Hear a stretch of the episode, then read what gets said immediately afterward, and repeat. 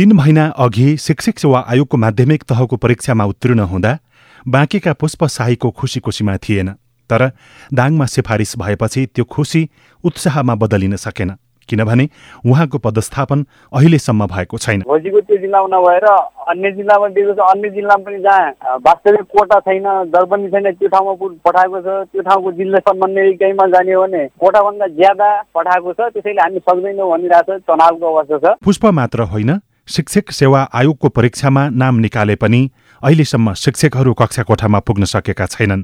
पच्चिस भन्दा धेरै जिल्ला शिक्षा समन्वय इकाइहरूले पदस्थापना गर्न सकिँदैन भनेर शिक्षा तथा मानव स्रोत केन्द्रलाई फिर्ता पठाएका छन्। त्यसै मध्येको गोरोखाका इकाइ प्रमुख खेमराज पौडेल। सबै विषयमा गरेर छत्तिसजना थाई टिचरहरूको लिस्ट मानव स्रोत विकास केन्द्रले पठाएको छ।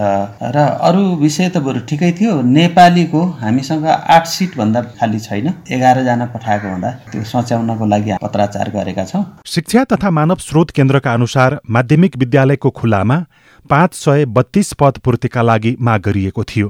तर आयोगले करिब एक वर्ष अघि खोलिएको विज्ञापन अनुसार देशभरका लागि विभिन्न बीसवटा विषयमा माध्यमिक तहका एक हजार सन्तानब्बे शिक्षक सिफारिस गर्यो। आयोगले क्षेत्राधिकारभन्दा बाहिर आवश्यकताभन्दा धेरै शिक्षक सिफारिस गर्दा समस्या भयो भन्नुहुन्छ केन्द्रका महानिर्देशक बाबुराम पौडेल। पदपूर्ति हुन बाँकी रहेको संख्या पनि जोड्नुभयो। तर त्यो आधिकारिक रूपमा निर्णय चाहिँ कहीँ भएको जस्तो लाग्दैन कि मलाई। काम एकदमै ठिक भयो गर्नुपर्ने काम थियो। अहिले नगरेको भए भोलि त्यो काम गर्नुपर्छ। आयोगले कति विज्ञापन गर्ने कतिको खुल्ला गर्ने भनेर खुल्ला अथवा आन्तरिक गर्ने भन्ने कुरा आएको काम होइन। आएको त्युहार होइन। आएको त्युहार त शिक्षा विभागले तोकेर पठाएको संख्याको लागि परीक्षा लिने योग्य उम्मेद्वार छान्ने र उत्तीर्ण भएका उम्मेद्वारको नाम यतिजना तिमीले मागेको संख्यामा उत्तीर्ण भएका योग्यतम छानेर तिमीलाई कार्यान्वयनलाई पठाएको छु भनेर पठाएपछि उसको काम सक्यो। शिक्षक सेवा आयोगले भने रिक्त पद संख्या केन्द्रको भने जति नै भए पनि अठाइस महिना पहिले लिइएको विज्ञापन नम्बर तीनमा पच्चिस प्रतिशत खुलाबाट पूर्ति नभएको पदहरूलाई पनि जोड्दा बढी हुन गएको तर्क गरेको छ। आयोगका प्रशासकीय प्रमुख डाक्टर तुलसी थपलिया। बहत्तर साल असोजदेखि यताको खुलाको कति कतिजना खाली भए रिक्त भए माग्यौँ। त्यो चाहिँ तत्काल माग्न पर्यो। तर अरू दुईवटा कुरो तत्काल माग्न परेन। अरू दुईवटा भने कुन कुन हो? त्यो रिक्त जुन अस्थायीवाला थियो नि ट्वेन्टी फाइभ पर्सेन्टबाट आएको पद र फारम नभरेर बचेको पद त हामीसँग अलरेडी यहाँ थियो नि। रिक्त रहेका फारमै नभरेर बचेको पदलाई त कुरेर बस्नु परेन नि।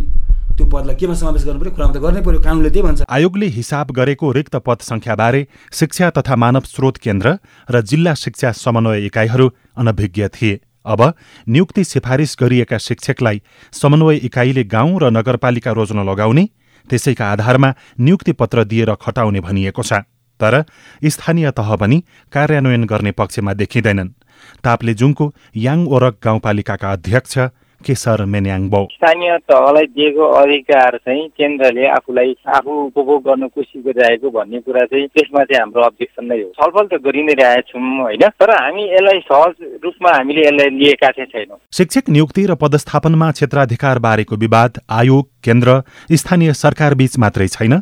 शिक्षक सङ्घ संगठनहरू कोटा लुकाउने आफू निकटकालाई पाएक पर्ने ठाउँमा राख्न चलखेल गरिरहेको इकाइ प्रमुखहरू बताउँछन्। तर संगठनहरूबाट कुनै दबाव नदिइएको नेपाल शिक्षक महासंघका महासचिव लक्ष्मी किशोर सुवेदीको दावी छ। संविधान अनुसार माध्यमिक तहसम्मको शिक्षाको व्यवस्थापनको अधिकार स्थानीय तहलाई दिइएको छ।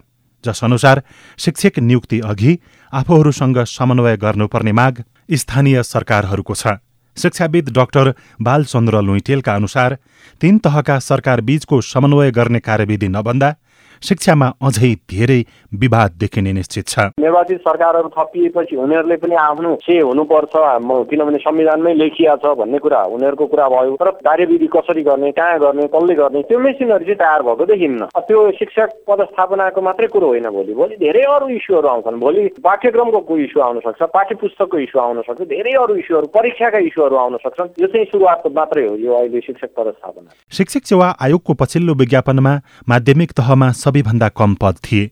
प्रावि र निमाविका लागि साढे एघार हजारभन्दा धेरै शिक्षक साउनको अन्तिम वा भदौमा सिफारिस गर्ने तयारी आयोगको छ। यसमा पनि पाँच हजारभन्दा बढी सिफारिस शिक्षा तथा मानव स्रोत केन्द्रको अपेक्षाभन्दा धेरै हुने भएका कारण विवाद र रस्साकसी बिना पदस्थापना हुने देखिँदैन। लील प्रकाश चन्द सिआइएन काठमाडौँ।